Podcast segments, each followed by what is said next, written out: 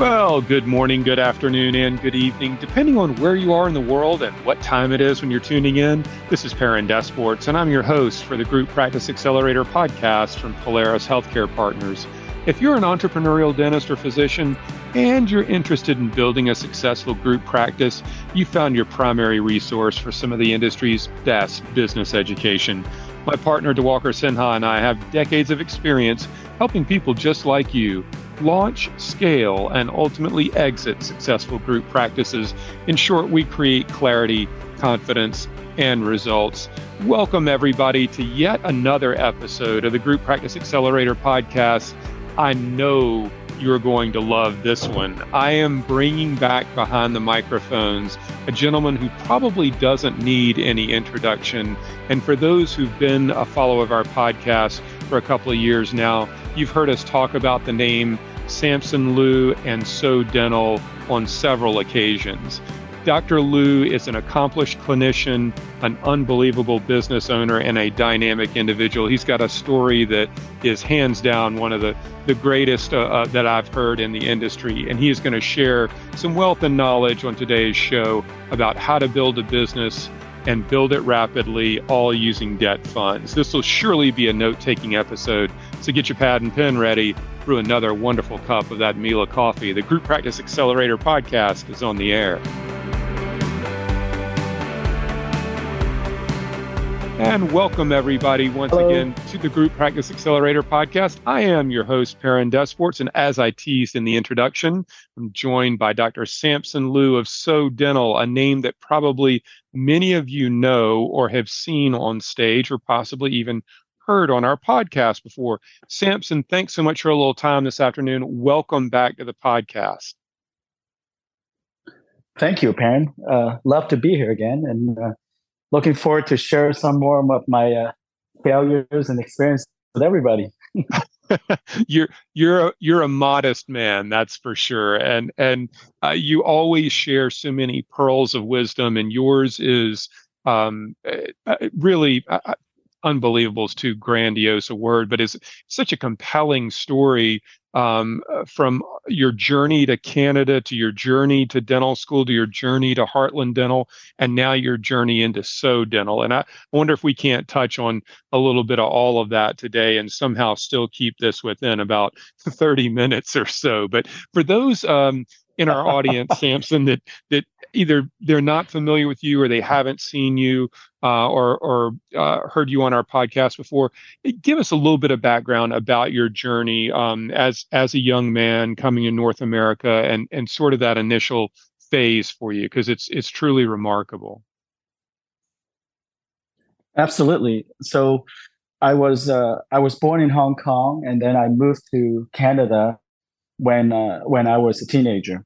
And I got into dental school because, as Asian parents go, my parents always wanted me to become a doctor of some kind.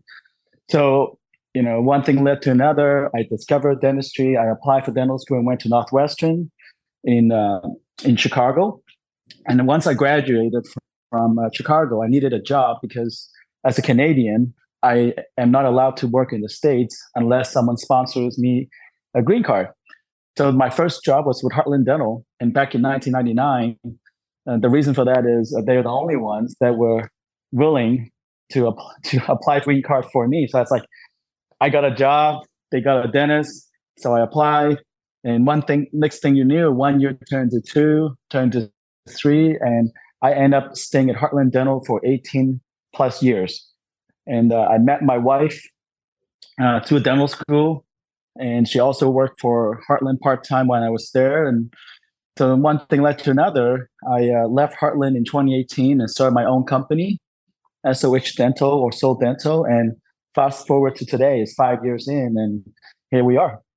Wow, I mean that's uh, that's a that's a rapid rise, and there are not too many people who can tell the Heartland story going all the way back to to 1999 like that. So let's let's take um, that piece for just a, a quick second and eh, can you kind of narrate the journey that you had at Heartland because you were growing quickly uh, clinically and and as a business leader and everything and and you held a number of different roles but the company was also um, uh, growing quickly and and morphing from you know one business into uh, a larger business to a national pro- uh, prominent business and and a, and a real um, uh, uh, you know name brand uh, across our industry. So I wonder if you couldn't tell just a little bit about uh, your journey within Heartland and the Heartland journey overall.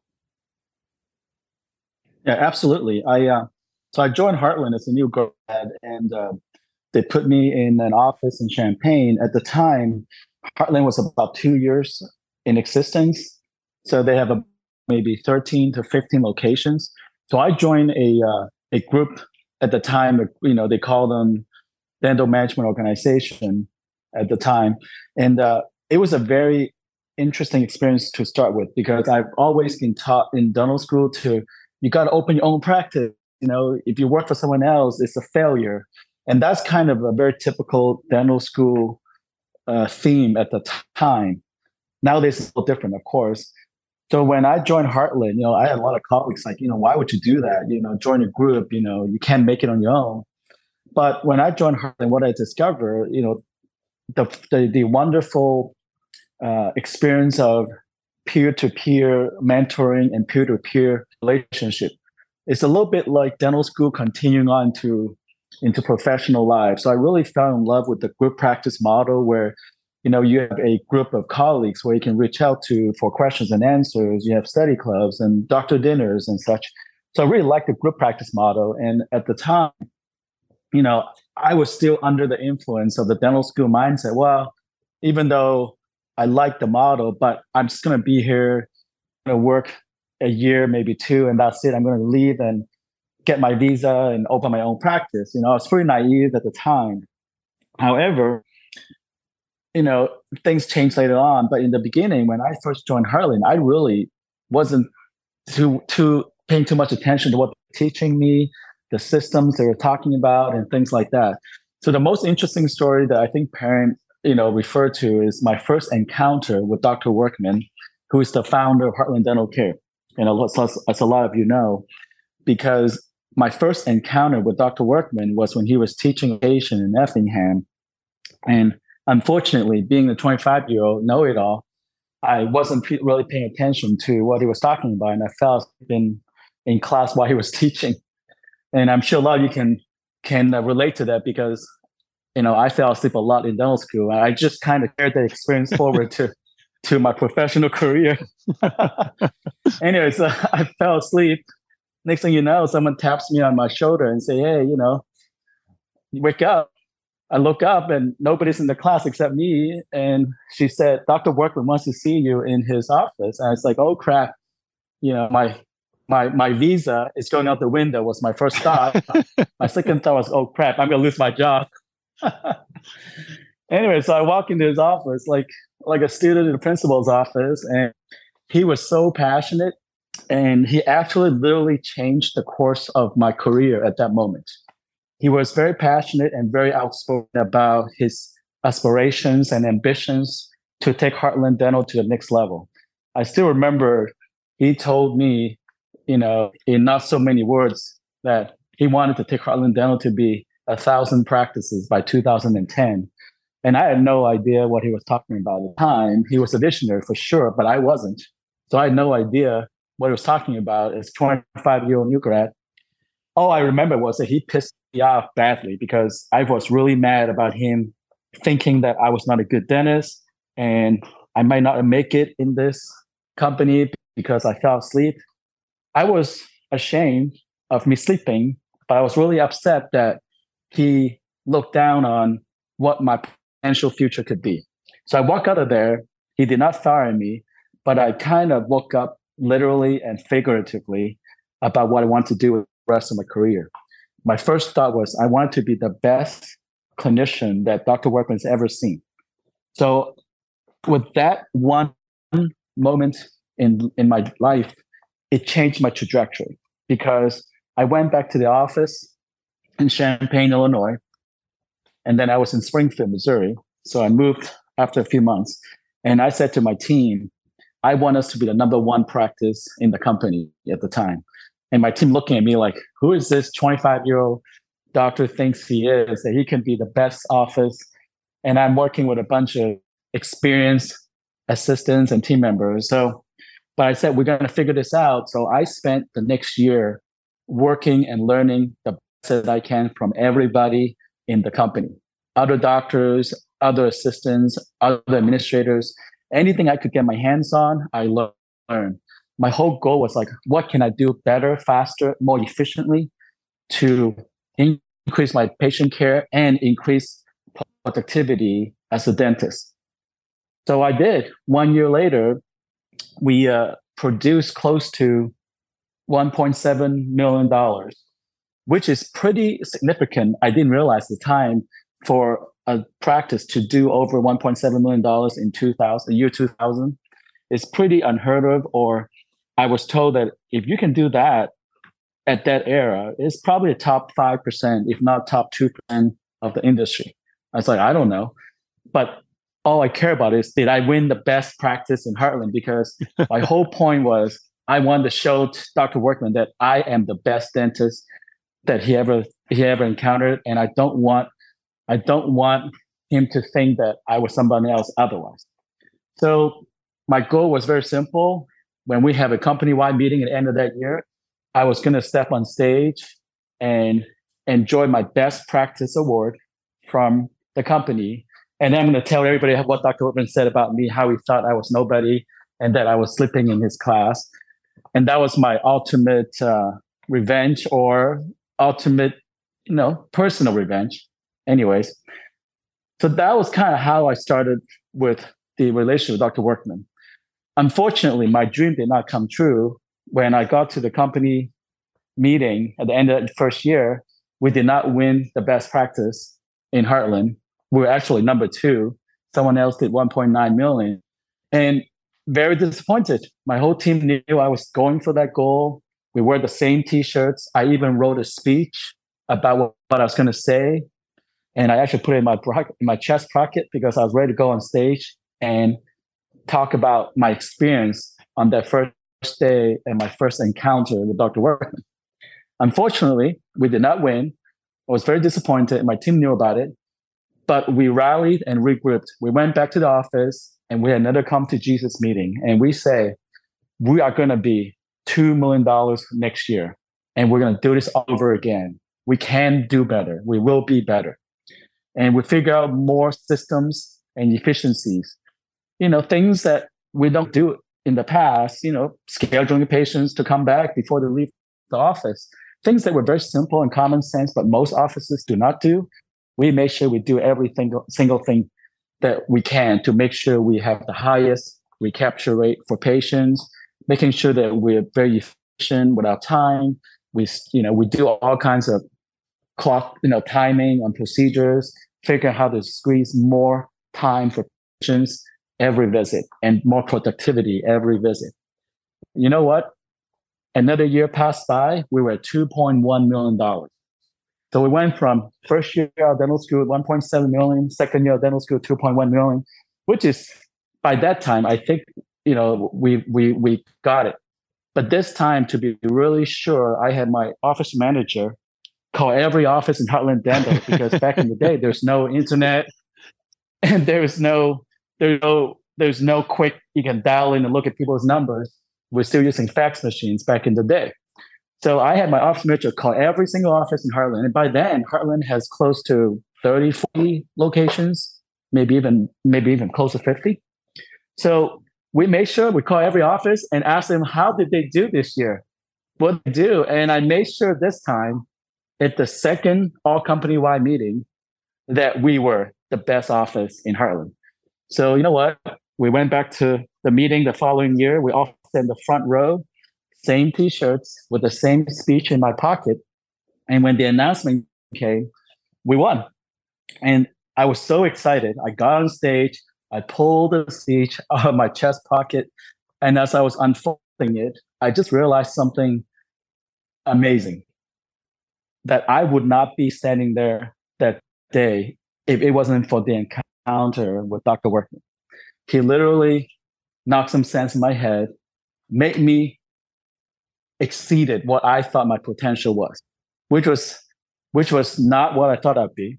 If I was fired that day, I may still be a private dentist, owning my own office, like dental school taught me to, and maybe do a million dollars, but never really excel or realize what my real potential could have been.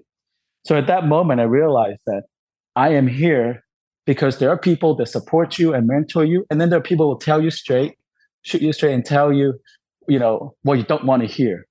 And then guess what? You can be better.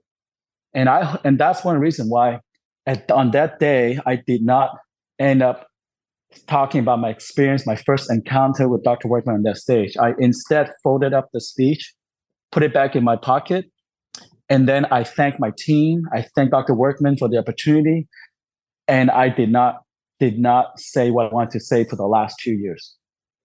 But the moment I got a stage, I immediately regretted that decision. So I sent the speech to Dr. Workman privately, and we did really good friends after that.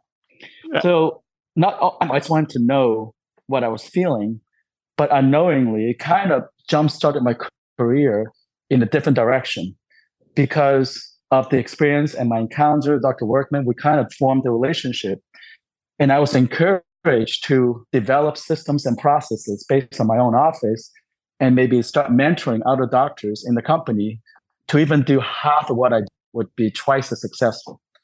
So that's what happened. My career launched from being a dentist to now become a dentist and clinical director, and over the year become the vice president of the clinical affairs and the executive vice president.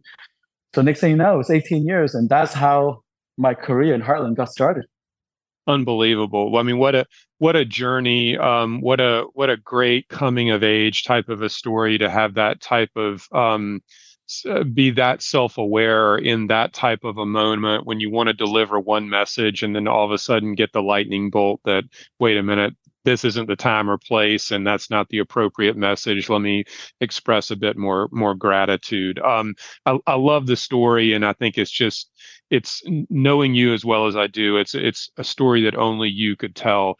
Let's um let's maybe go back to the the role that you ultimately had um, when you left Heartland, executive VP of clinical affairs, and I think this is this is uh, like a role and and a um, uh, uh, an application that I want to spend a little bit of time with because this is one of the areas, Samson, that I think so many of our audience uh, who are uh, typically like uh, in the emerging group phase, you know, they're they're two to five, two to ten type locations, um, and you know, one of the challenges that they all run into is obviously attracting and retaining associates. And we talk about, you know, associate equity solutions and all that kind of jazz when it comes to associates. And that that's really only one component of it.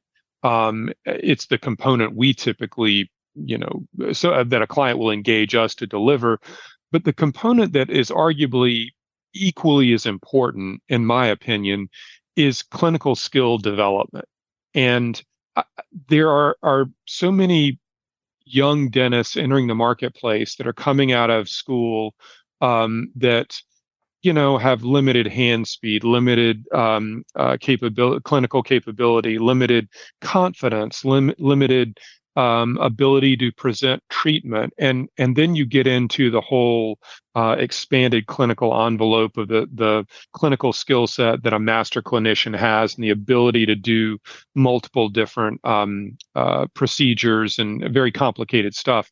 So I think the clinical skill development piece, if you're going to build a group practice, is it, it has to be one of the cornerstones of it, and I think you grew up in that kind of uh, role at, at Heartland and are, and are really uh, able to tell this kind of uh, give this type of guidance to the people in our um, audience about uh, building a clinical skill development program that why it's so important and and equally important the outcome that you see from it not just from a standpoint of happy clinicians but uh, uh, in, in in the quantifiable aspects of productivity. Can you talk just a little bit about your role as as uh, clinical affairs director and ultimately executive vice president, kind of like what all y'all did and how you still approach that with your business today? Yeah, absolutely. So when I was in Heartland, I was working on developing a clinical curriculum for our doctors that's supported by Heartland Dental. At the time, the the uh, the thesis was pretty simple. There's always education should always result in action. So one of the biggest thing that when we first developed the clinician the clinician development program is around three areas. How do we develop a, a younger associate or new graduate uh, into three categories? How do we develop the clinical skills? How do we develop the business acumen? And how do we develop the leadership skills in the office? And then ultimately, the result is how, you know, with those three categories and the skill sets that we will teach them in those three categories, the ultimate goal is how do we improve the efficiency and productivity by a certain amount per day before and after education. So that's kind of how we approach it. For example, from a clinician perspective, based on years of working with younger doctors and new grads, I've noticed, or we've noticed, our clinical team and my myself, that they struggle in a clinical perspective is how to do a molar endo. How do you do surgical extraction efficiently and effectively? And how do you do a class two interproximal filling? Those three clinical areas are always the weakest in the first three years of dental school. So on a clinician perspective, on a clinical training perspective, we really try to focus on those areas to begin with. And then the second thing is they never teach much about leadership skills in dental school. I myself learned it the hard way when I got out of dental school and I realized working with seven women. And I've never worked with seven women my whole life. And I realized that it's not the same when you don't know what that is. And they certainly do not teach you how to work with seven women in dental school. So we have to teach doctors how to say please and thank you, how to positively reinforce their team versus negatively reinforce their team. So we teach basic fundamental leadership skills first to teach them to be proficient in an environment where they are the leader, regardless of what they are or not, because they're a doctor, by virtue of the position, they're a leader of the practice. So they have to learn to become a leader. And that's what it means to be a doctor led practice.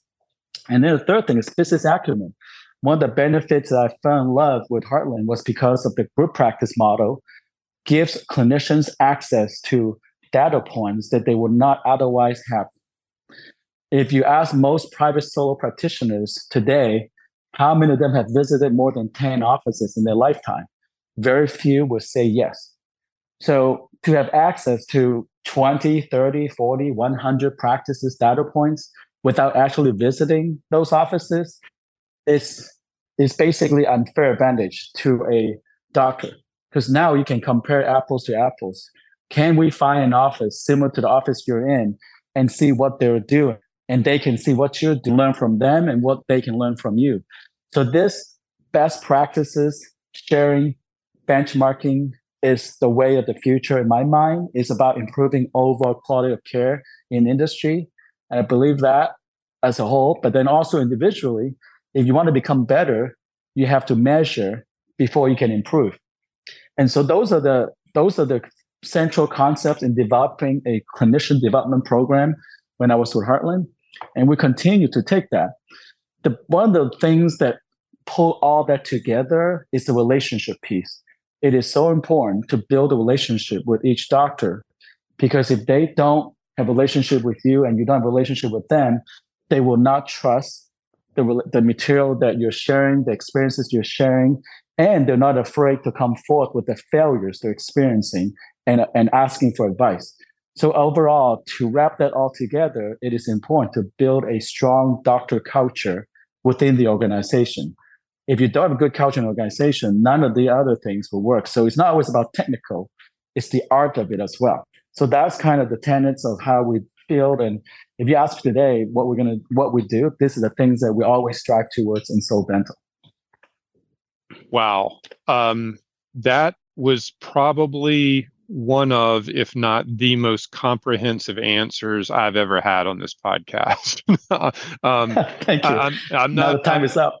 no, no, no. Well, um, I, I have a I have a feeling that that's going to be uh, about six or seven minutes that people are going to go back and rewind and, and play uh, uh, multiple times. Um, really, a, a, great, great answer and great specificity and a, a holistic approach um, that's not just the clinical skill piece. I mean, it is the business acumen, it's the leadership component, the team dynamic. It's it's the whole thing that is mutually reinforcing, and that's uh, that's tremendous. Thank you, thank you very much for for going that deep and and sharing it. Um, let's uh, let's maybe um, transition a little bit and talk a little bit about uh, So Dental, SOH Dental, um, your company, uh, and you know I'll never forget um, you and some of your uh, leadership team came and spent a day with us back at the old company about five or six years ago or so.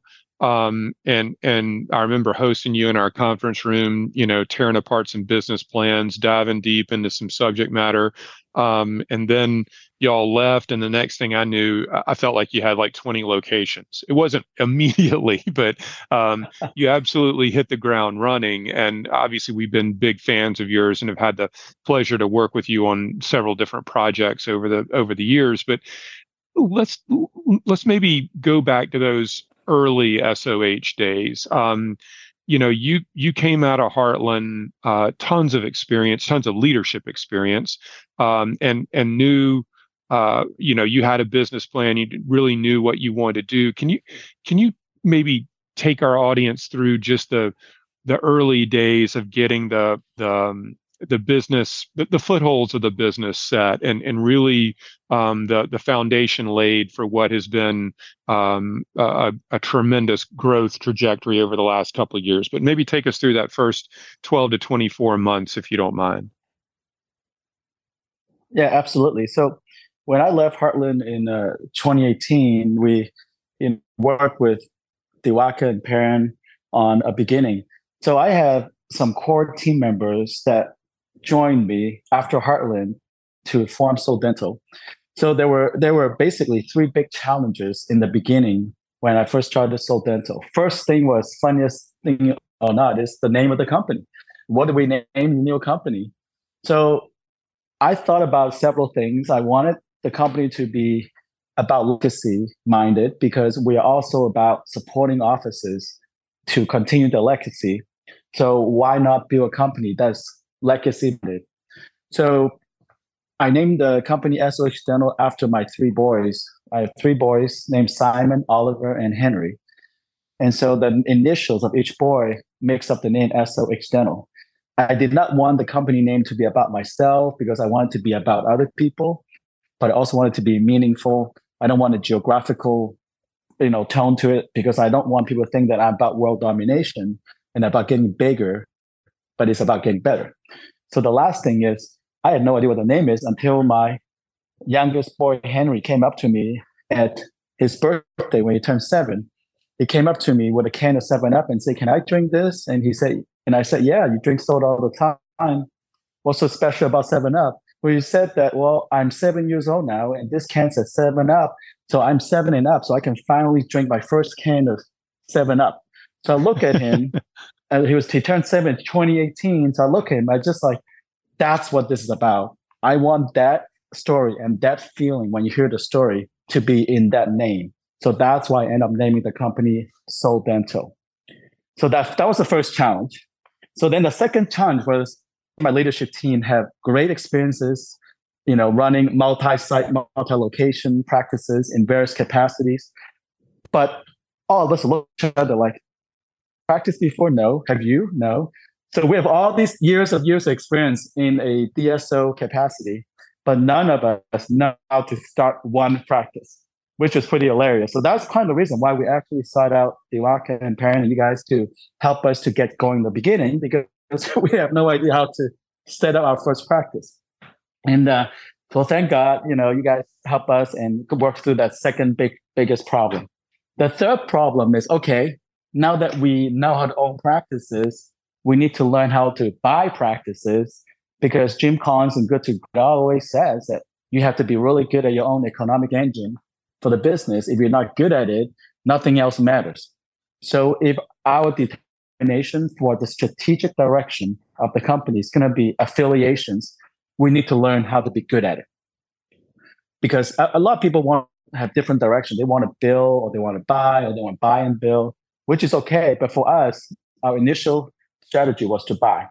So then, true to John Maxwell, wrote the book Failing Forward is you got to make mistakes to learn from it.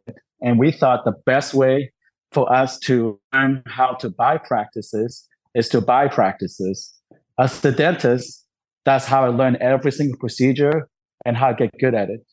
I don't know how to do a new procedure. I will keep practicing it and practicing till I get good at it and get fast at it and get efficient at it. So to me, I approach the problem of affiliations the same way. So we decided we decided to come up with a plan. Why don't we buy 20 practices, at least 20 practices in the first 12 months? And for every deal that we make, we learn about the each aspect of the purchase, each aspect of the affiliation process, from the legal paperwork to negotiation to the art of communication, the art of you know building a network of relationships. So we work out all those kinks. So we true to our word, in 12 months we bought like 24 locations, and uh, we made a lot of mistakes in every way you can imagine. But every time we make a mistake, or we find out later that we made a mistake, because at the time you always think you didn't do it, make a mistake, but you always do. That you know what, we fell forward again. So that's what happened we decided to tackle the third problem by building a business development um, engine in the company. So the biggest the biggest reason we do that is we always believe that we should focus from the customer back. If we are going to start building a company that is focusing on customer back, we need to start with the first department, which is business development. And then once we buy the offices, now we focus on integrating the 20 offices or so and trying to improve on the system, trying to get synergies, trying to get scale. Because we bought so many in such a short time, it really allowed us to unlock additional savings and discounts with vendors that otherwise we may not have accomplished if you only buy one or two practices a year for next 10 years. So that was a bonus. And then the third thing is now we need to develop operational platforms to support these offices, which we have a team of. And so that's what we do. We we basically focus on each department at a time, starting with business development to integration to operational support, and then to the support center, building a platform to support the various aspects of the practices from HR, pay, marketing to payroll to accounting.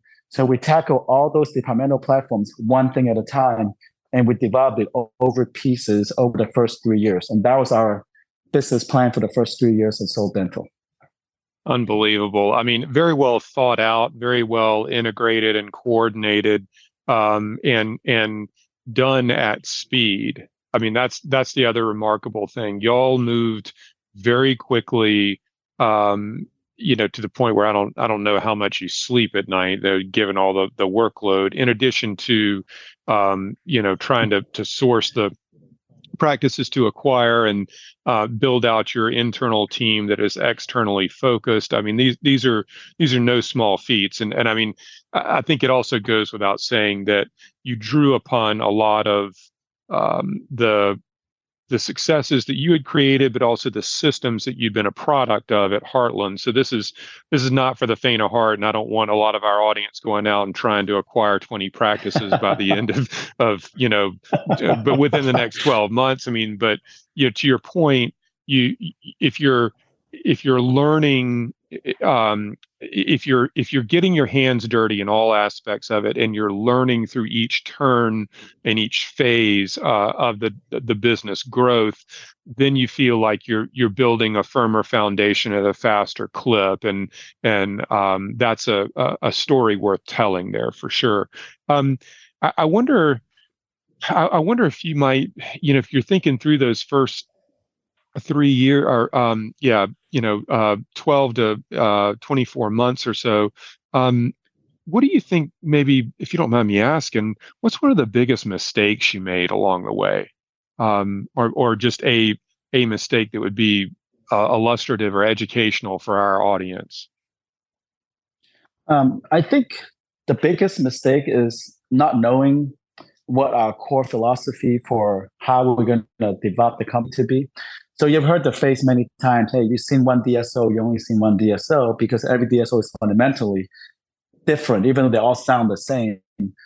But at the time when I was developing my company and trying to support these offices, I realized that no matter how similar or how much I was brought up in Heartland, what what I used to do in Heartland, what my team used to do in Heartland, is just not the same when you have a different company with a different set of offices, a different set of people.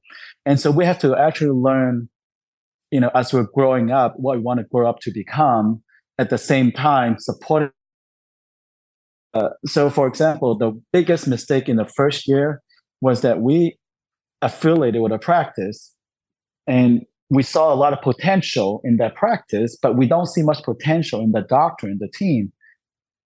My team and I decided, like at the time, hey, you know, we like the practice, we don't like the team and the doctor. Why don't we just buy the practice and fire everybody the next day?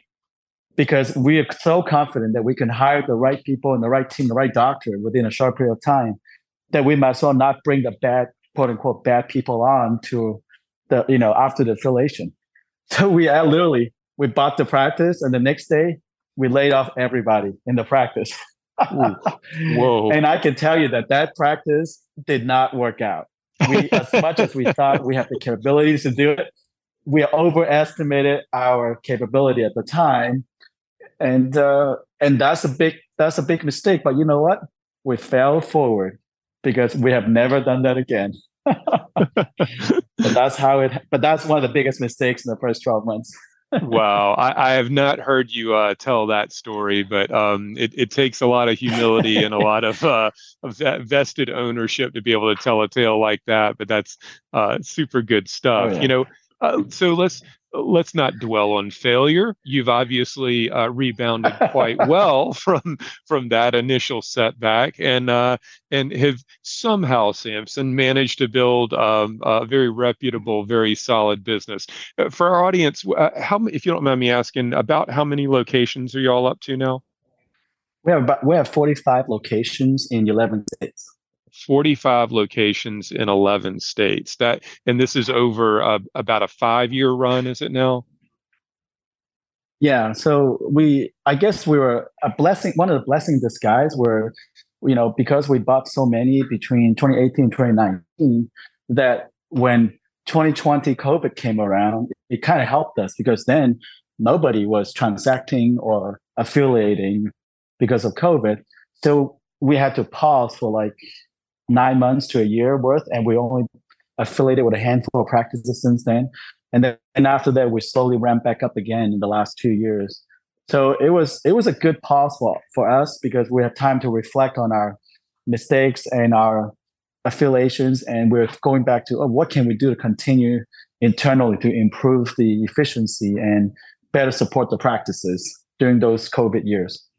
Yeah, yeah, e- excellent. Um, so you know uh, the business the, the way the business is situated right now you have full back end platform operations you've got business development you've got clinical skill development you're recruiting you're you're you're firing on all cylinders. I mean how do you you know as uh, you, you created a lot of success for yourself obviously within the heartland uh, system, brand, model, what, whatever you want to call it, like within the company. You were a, a, a star there, and and now you've you've uh, become a full fledged entrepreneur uh, and created a, a an unbelievable business in a really short period of time. Um, and and are continuing to build on successes. How, you know, how do you as the owner uh, and founder, how do you feel about the business right now? Like where, for you personally, as well as you know where the business sits itself. Take our take our audience through uh, some of the the Samson mindset right now. Yeah, I mean the I think the and I you know a lot of people when I say this they don't really believe me, but I always is a firm believer that practicing as a dentist is crucial to the success of my entrepreneurship. So even though I have been with Heartland 18 years and worked with various corporate roles and senior management, but I've never not practiced as a dentist. So till today, this week, I'm practicing three days a week. Now, I normally do about two days a week on average clinician uh, chair side, but I continue to realize it's an unfair advantage for an entrepreneur to continue practice as a clinician.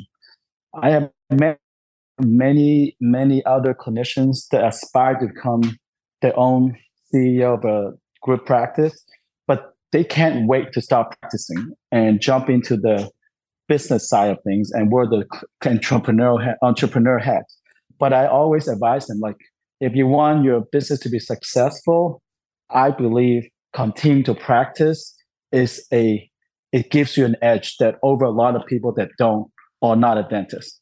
Because to me, being on top and being continued to practice, keep your skills sharp, it helps you to relate day to day with other clinicians, especially building relationships with the doctors you're already supporting and meeting new doctors that are interested in partnering with your organization.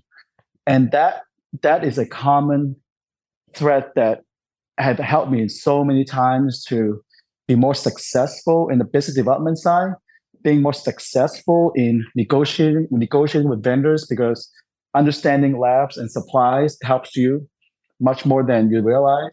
And having that back and continue to continue to improve the knowledge in those areas. And the last thing is, I think it's just part of a duty to be a dentist. When you went to school four years, you know, to be a dentist because you want to serve patients. And I just believe that that's just part of my way of giving back. Even though as an entrepreneur, I still continue to give back as a dentist. And that's why I keep practicing. And the, I mean, of course, I like it. I'm passionate about it. I don't think I ever stop practicing. You know, even when I turn 70, which I hear the 70 is the new 50. So I, I'm, I'm way younger than that. So that's great. so I, I think a lot of those things really tie into my success because, you know, I was able to continue the network uh, relationships in the industry to 18 years of Heartland days. And those relationships, because I was a dentist and continue to be a dentist, but they continue to generate referral leads in both uh, recruiting and practice affiliation leads. So a lot of these things are things that you don't realize when you that you lost until you start practicing. So to me, I will always encourage every dentist to become a CEO great. But also make sure you make time out, continue to practice. It will bring you more benefits than you realize. Wow, that's uh, once again uh, great, uh, great guidance and advice. And to to corroborate your point, I I, I get to talk with, work with, um, hear from a lot of people who are building group practices and exactly what you said uh, is what i hear all too often and that is that you know i i, I want to work myself out of the chair as quickly as i possibly can uh, to take on uh, a full-fledged ceo role. And look I, easy for me to say right? I mean phys- from a, a a, a, physically demanding context, dentistry is probably the hardest uh, medical profession there is. I mean, you're you're working in a, a small area. It, it's you're you're bent over, you know, carpal tunnel syndrome and the the strain that it takes on shoulders, lower back, um, you know, hands, fingers, everything like that. It is not an easy profession whatsoever. Um, but and I understand the reason for burnout, but at the same time, everything you said um, totally resonates, and I can I can see why that's going to create more valid conversations with people who are potentially interested in selling their practice or conversations with people who are potentially interested in joining your team. I mean there's a there's a heck of a lot of validity to that and i can also hear the the passion that Rick Workman had with you back in 1999 still reverberating through almost 25 years later. So that's a um, a, great um, circle of events there too. Very very cool. Um, so Thank Samson, you. as we kind of wrap up our conversation today, um, you know, any anything you'd like to share with uh, with our audience about outlook for your business, for the profession, uh, parting words of wisdom, or, or anything like that that you'd like to share? I, uh, well, I mean, uh, the outlook is positive. I believe that dentistry is a very resilient industry. And it is no doubt that I'm seeing an increasing awareness in industry, especially among doctor owners and dentists and team about the consolidation wave that is sweeping the industry. I also know that eventually it will probably be the main form of practice in the industry with group practices versus solo. But uh, but I also firmly believe in the model of group practices, and I think that when I started with Heartland, you know, they were, were pioneers in Aspen or Pacific. They're pioneers in the group practice space. So I do believe that as we continue to evolve with technology being the forefront of you know tool to consult to help consolidating group practices easier and faster and better and sharing information better and faster i do believe that if we continue to look at our systems our, our, each group practice to look at their own systems and continue to improve the platform that it will become better and better for the overall as an industry but also for individual practices in raising the quality of care we share with our patients so i do believe that um, there's a way for group practice to coexist as we continue to grow. I really believe that our model is not it's just one model. I wouldn't say that we're the best or you know you say Pearl Wisdom, I don't know if SOH Dental is the best. Yes, I definitely would say we're not even far from the best, but we're always trying to get better. And as soon as long as we're trying to get better, and everybody every DSO trying to get better, they will find their own niche of practices and groups that want to join them. So I think the biggest thing I want to end with is that when I was growing up in the first few years, I was like a teenager, a baby, just trying to find my own way. And the older you get, the more you discover your core philosophy and your core beliefs. Then you will develop develop a follower, a, a tribe of people that will follow you, and because they want to they want to kind of you know share your purpose and follow that. So I think the biggest thing is we just need to find that, discover that. Each person has to discover that for their own practice, own group practice. And as soon as you discover that and your purpose, and the more and the better you communicate that, the more effective your organization is going to become, and the easier it is for you to build your practice, build your company, and build your team. So that's kind of my two cents.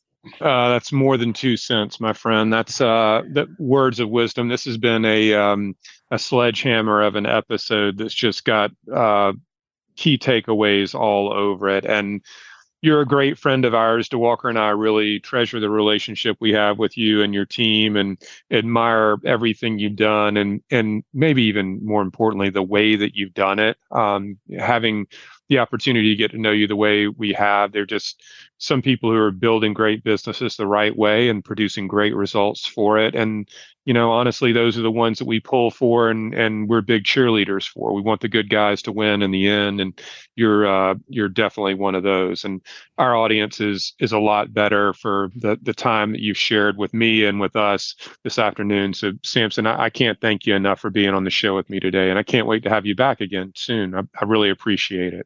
Well, thank you. Glad I could help. Appreciate the opportunity.